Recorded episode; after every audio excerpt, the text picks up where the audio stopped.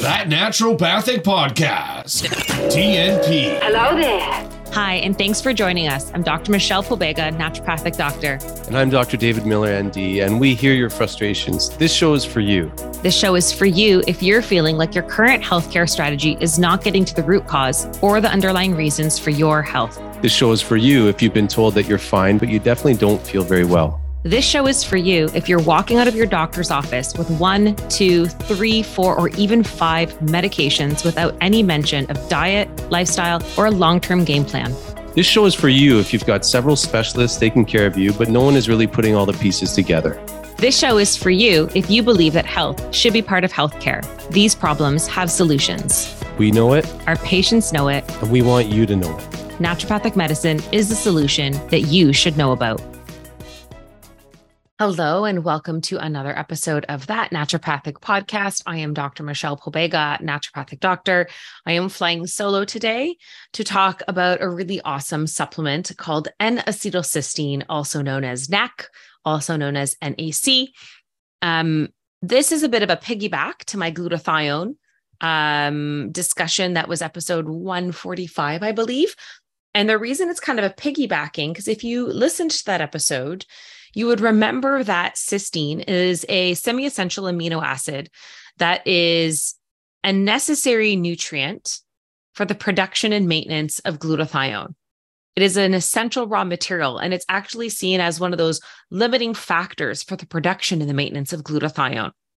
So, we need L-cysteine to make glutathione. And in that episode 145, I talk about how immensely important the the production and maintenance of glutathione is for free radical scavenging, which helps with premature aging of cells, which then would otherwise affect function. It's connected to a lot of chronic degenerative diseases. Um, if we don't have adequate glutathione levels, glutathione is important for DNA repair. Glutathione is important for detoxification and heavy metal detoxification. It's important for mitochondrial health, for cellular health. It's like wildly important. So, this is why this particular conversation starts to piggyback on that because NAC or N acetylcysteine, as you can already see, the word cysteine is in the name of the supplement because it is the supplemental form of the semi essential amino acid. So, we're by supplementing with NAC, we begin to provide the body with that rate limiting raw material for the production of glutathione. So, NAC supports the antioxidant activity of glutathione, but it's also an antioxidant in and of itself. And we'll get to that in a little bit. But I wanted to start off with the fact that it's a pretty awesome thing to help your body naturally produce glutathione. Another really amazing thing that NAC has been researched in and explored uh, with studies on is its effects on lung health and mucus production. So it is a known mucolytic, which means that it helps break down mucus, which is actually quite important when it comes to supporting lung health, as well as even like upper respiratory infections. So it has been found and studied for things like chronic obstructive pulmonary disease, COPD, influenza, pulmonary fibrosis. There was a meta analysis uh, that looked at the treatment of patients with chronic bronchitis and COPD uh, with NAC at doses below or above 600 milligrams per day. The authors found that those that were supplementing um, were associated with fewer episodes of any worsening symptoms, and doses ranged from 600 milligrams to over 1200 milligrams, especially if the airways had any kind of verified obstruction. So that's pretty interesting. I've also found some PubMed articles that really look at NAC, all different different studies that um, we're looking at NAC and lung disorder. So cystic fibrosis is a really big one that it's been studied with and shown to be supportive of uh, COPD, uh, bronchitis, asthmas, allergies, bronchiectasis, bronchiolitis, idiopathic pul- pulmonary fibrosis. There's various studies looking at the effects of NAC on these particular lung conditions, which is pretty awesome. Um, in this same article, we start talking about it's the Journal of Nutrition and Metabolism, and it's a 2021 PubMed article that is a review of clinical usefulness for N-acetylcysteine. So this was a really great summary to look at with different research. So there's even like a quick table that just talks about the potential mechanic mechanisms of action of N-acetylcysteine. So antioxidant properties reduces oxidative damage as seen in cell cultures. Mucolytic properties, it splits disulfide bonds in mucoproteins, which lowers the viscosity, uh, demonstrated in purified mucus gels and tracheal explant systems and in vitro models. Uh, mitochondrial resilience, um, it has metal chelation properties. The thiol groups in NAC uh, provides binding sites for metals in animal studies. It helps with antiviral properties because it has immune modulation, anti NF KB properties, and other unexplored mechanisms, vascular endothelial growth factors. So it might inhibit uh, vascular permeability, um, ATP, and nitric oxide production. So increased ATP production is basically what our cells produce as energy. ATP is the fuel that cell uh, that uh, the energy currency of our cells. And nitric oxide also helps with relaxing blood vessels or vasodilation for allowing better blood flow. It also has anti inflammatory properties. So it reduces pro inflammatory cytokines seen in animal studies, scavenges free radicals just in and of itself, stabilizes proteins in DNA. And it also, like I already mentioned, the activity with glutathione, it just helps restore glutathione production. So I found that to be a really nice, useful summary chart about this.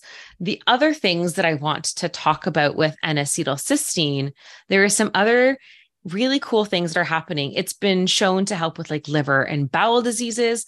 One very well known um, use of N-acetylcysteine is how it is really good for acetaminophen toxicity. So the usefulness of NAC to prevent acute liver failure has been well established if used according to uh, IV dose protocols within eight hours of um, ingestion of acetaminophen uh, of an acetaminophen overdose. So if you're using it within eight hours, it actually really helps prevent acute liver failure, which is amazing. We also, like I said in the glutathione episode, acetaminophen or Tylenol um, will also deplete glutathione production. So providing N-acetylcysteine will also amplify the recovery of your glutathione levels if there is excessive use of Tylenol or an overdose of Tylenol. So I thought that was really great. Um,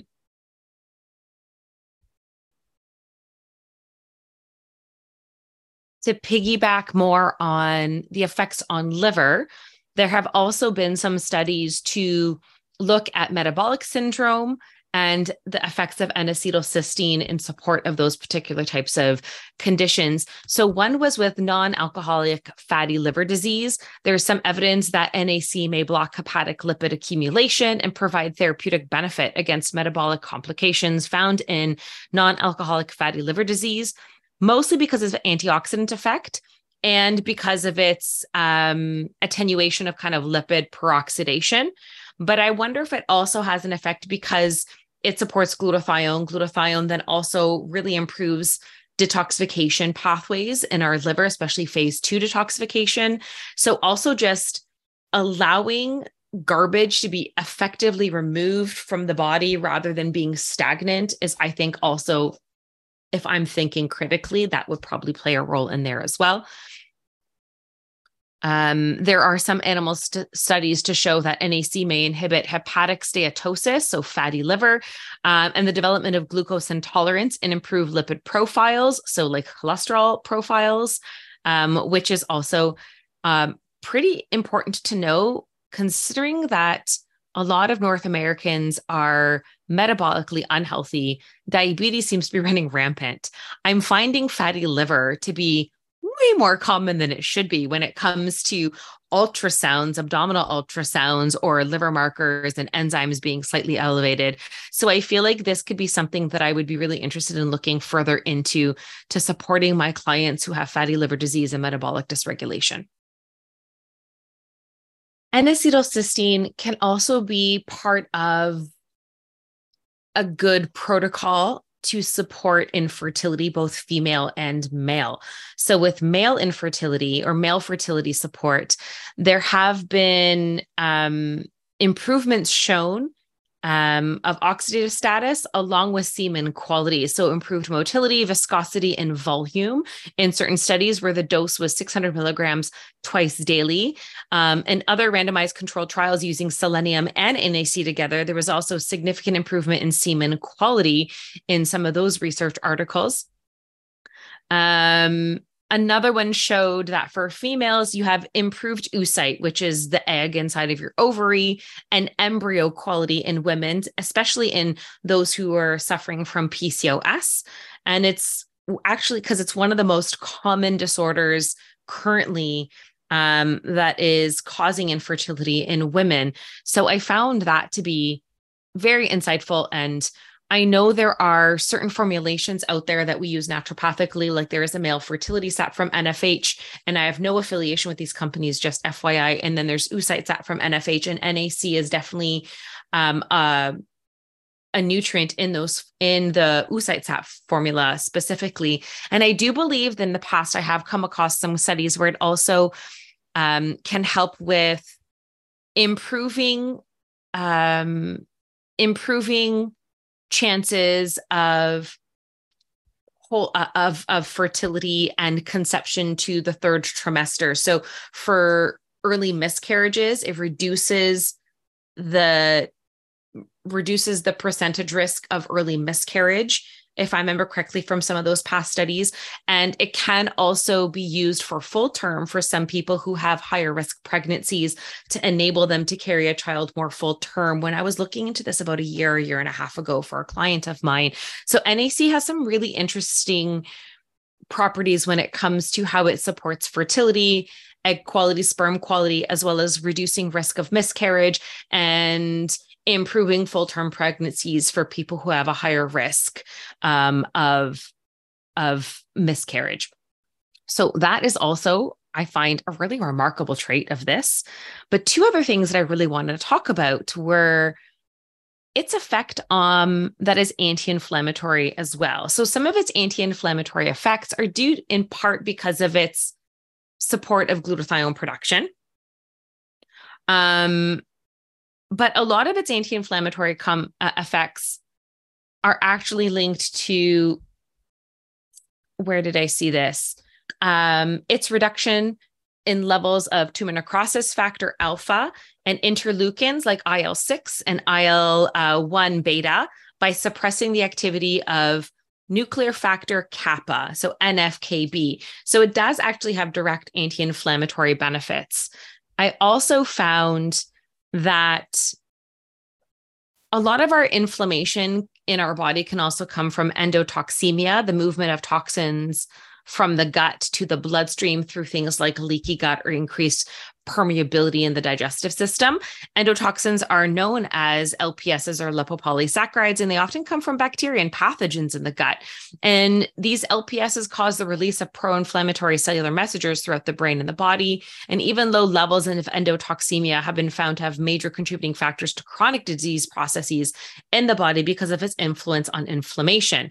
NAC may provide some benefits against endotoxemia. So, in animal models, NAC treatment reduced the release of inflammatory cellular messengers, minimized the effects of endotoxins on blood pressure, and was associated with a decrease in inflammatory markers and organ injury as well. So I found that to be a pretty cool thing about N-acetylcysteine that I wasn't a hundred percent knowledgeable on. I'm going to be fully admitting on that. I knew that it was a potent antioxidant. I knew it had some anti-inflammatory effects, but being more specific and understanding what inflammatory markers it actually supportive um, this is this was a little bit more new to me.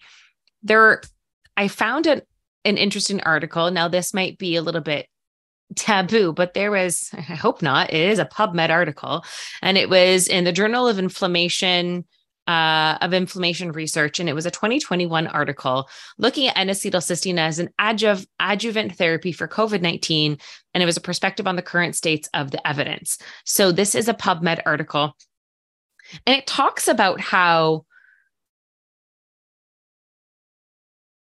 it has a growing interest in its potential uh, adjuvant therapy for coronavirus disease because it's looking at NAC and its effects in respiratory viral infections in general, based on all this data they already had that was in vitro and in, in vivo and in human clinical investigation. So the thought was to repurpose something like N-acetylcysteine may be able to improve response to COVID 19.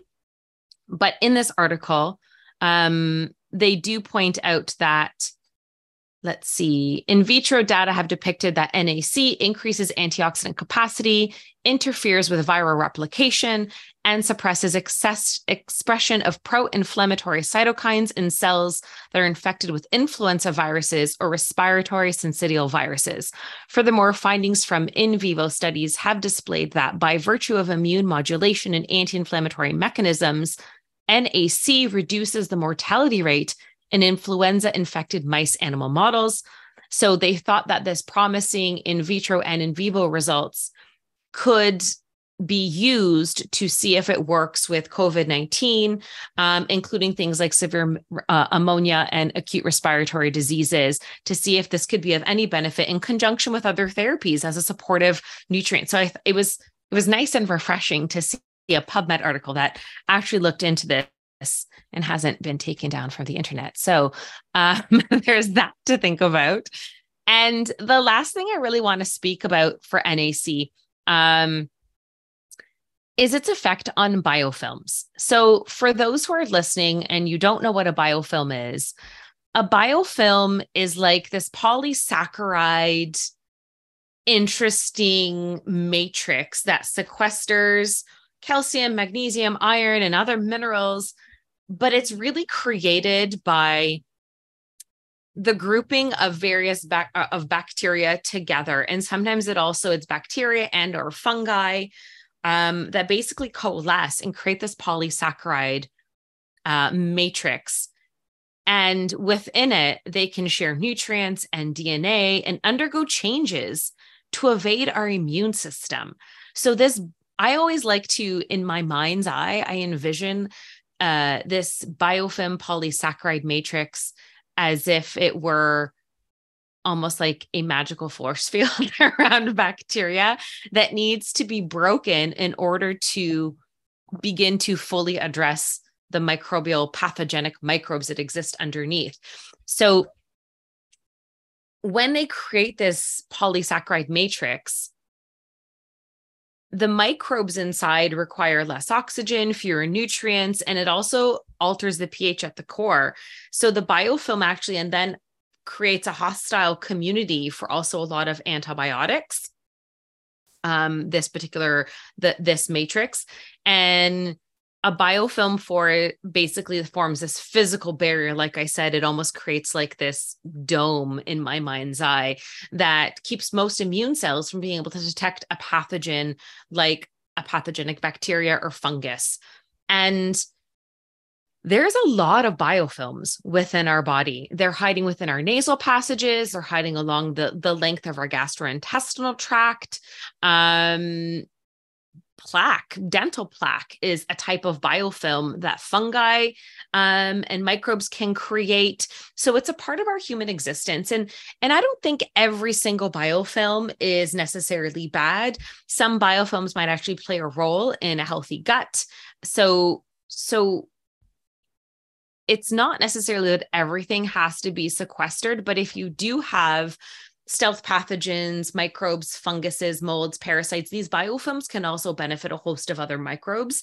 So if you want to get a handle on more pathogenic microbial overgrowths, doing something to disrupt this biofilm would be quite important for any kind of efforts you you you are trying to put forth to kill off these microbes.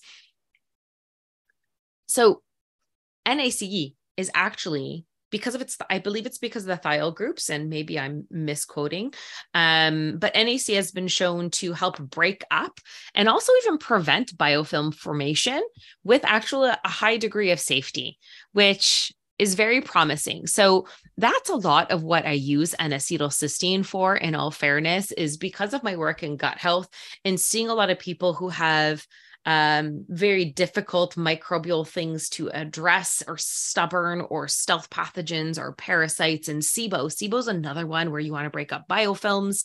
Um, I use NAC a lot in part of my protocols to help create a vulnerability to the pathogens that I want to eradicate so that I can do a better job in assisting my clients in eradicating those pathogens so that we can regain control of their microbial ecosystem and allow their body to become stronger and flush out what is no longer serving them so that we can rebuild the ecosystem in a more resilient way.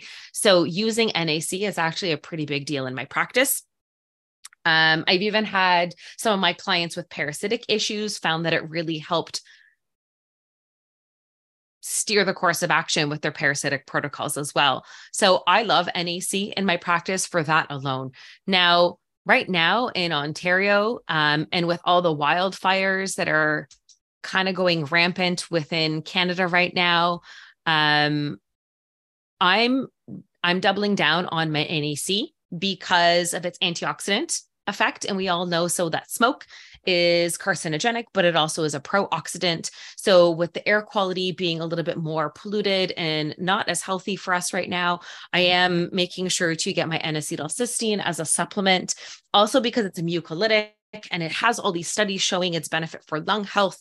I feel like if I'm breathing in this garbage, I want to protect my system as best as possible. It's also one of those mainstays in my supplement cupboard now, because if I do get sick, if I do get a viral infection, if I get any kind of chest infections, which I tend to do, get a lot of postnasal drip and it tends to go into my chest, and then I end up having coughing fits, I find that the NAC allows me to break up my mucus and cough it up more readily. So, just a little tidbit for our current state of the world. Now, when it comes to supplementation, um, there is pretty good safety data on oral supplementation. NAC dosing can vary significantly depending on on the conditions um, that you're trying to address or or or the health concerns you're trying to address, but according to certain PubMed articles, it said with various clinical studies, doses of 1200 milligrams daily or more are usually um, required to be clinically relevant. Um, studies in metabolic disease showed that five to 600 milligrams orally per day may be sufficient to ameliorate fatty liver disease. For Crohn's disease and ulcerative colitis, doses of 800 milligrams per day seem to be helpful. Doses as high as uh, 1250 milligrams orally three times a day have been used safely in MS and showed benefits in reducing fatigue, which I didn't even get until the neurological and cognitive support for NAC. I'm not as well versed in that, but I did see that there were various studies on its effects for neurological and cognitive conditions. Doses of 8,000 milligrams per day orally did not cause clinical significant um, reactions in HIV patients, which I did not read an article, but I'm just kind of going through this. Um, so the dosing is going to be the dosing is going to be conditions dependent. And for me, with things like SIBO or digestive concerns, I'm using you not usually 500 milligrams. I'm usually using a thousand milligrams two to three times a day to help break up biofilms in conjunction with like liver support and antimicrobials for supporting um, the the removal and eradication of pathogenic microbes in someone's gut health protocols. Um, the things that are maybe deterrents for NAC is that it can actually quite smell because it has a very strong sulfury smell. So, like that rotten egg smell. So, whenever I open up my bottle of NAC, it does have a bit of an odor.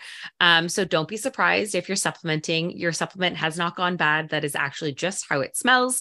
Uh, so, it does have a bit of an unpleasant smell, but it might also have a bit of an unpleasant taste when you're doing oral dosing. Um, for some people, it might cause some nausea, vomiting, and diarrhea. I personally haven't found that with anybody um, clinically, but that doesn't mean that it's not possible. Um, IV NAC is not something I'm familiar with because I don't do IV therapy, but that has to be done with a, a, lot of caution. And I guess there has been some reports of vomiting after intravenous use um, and some maybe some anaphylactic reactions with IV use. But if you have a naturopathic doctor who's screening you readily, they should be doing their due diligence to um, understand whether or not this is the right nutrient intravenously for you. Now, one thing to also remember is that NAC does have some anticoagulant and platelet inhibiting properties. So, if you have a bleeding disorder or if you are taking any kind of pharmaceutical blood thinners, then this might be contraindicated for you, or it might just be one of those things that you have to work with a practitioner, proceed cautiously, and have someone uh, who is knowledgeable a practitioner, naturopath, functional medicine doctor, um, to be able to monitor your response and tolerance of this particular product. The use of NAC with patients on nitroglycerin should also be cautioned because it might cause hypotension. This would be because of NAC's effect on nitric oxide, which is a vasodilator. But otherwise, a lot of effects are pretty rare aside from that. I find the biggest complaint that I get from people is the smell. because it does smell like rotten eggs. But that's that's pretty much it. So NAC is actually pretty remarkable. Number one, it helps with your glutathione production and maintaining that. Number two, it helps against hepatotoxicity. It can help with fatty liver disease. Uh, it can help with acetaminophen overdosing and the toxicity, toxic effects of acetaminophen, aka Tylenol. It is possibly helpful for diabetes and metabolic disruption disruptions. It's phenomenal as a mucolytic. It can be extremely helpful for lung conditions. It has some innate anti inflammatory capabilities. It is a remarkable biofilm disruptor to enable you to actually eradicate the microbes that are otherwise hiding and evading your immune system, and would also be able to evade the effects of antibiotics, including natural herbal antibiotic properties like berberine, etc. So it does enable those particular um, eradical eradication nutrients, herbs, or even pharmaceuticals to work more effectively. Um, it does have some antiviral and immune supportive properties, as seen with some of the uh, research that was looked at with regards to influenza or upper respiratory uh, viral infections. It's kind of amazing. So it doesn't have a lot of wild consequences, but as with everything we talk on on this show, I would prefer that people don't just take it upon themselves to go to hog wild on supplements. You need to use the right thing at the right time in the right sequence of of of events for your specific health needs. Please work with a qualified health professional that can help you understand what you should be taking, how much you should be taking, in what format, what are good quality supplements, how long you should be taking something so that you can use it effectively, safely, and in accordance with what your body actually needs. So, as always, use supplements smartly, people, work with a qualified health practitioner. Um, but so far, NAC really shines. Hope you enjoyed this talk. Thanks for joining.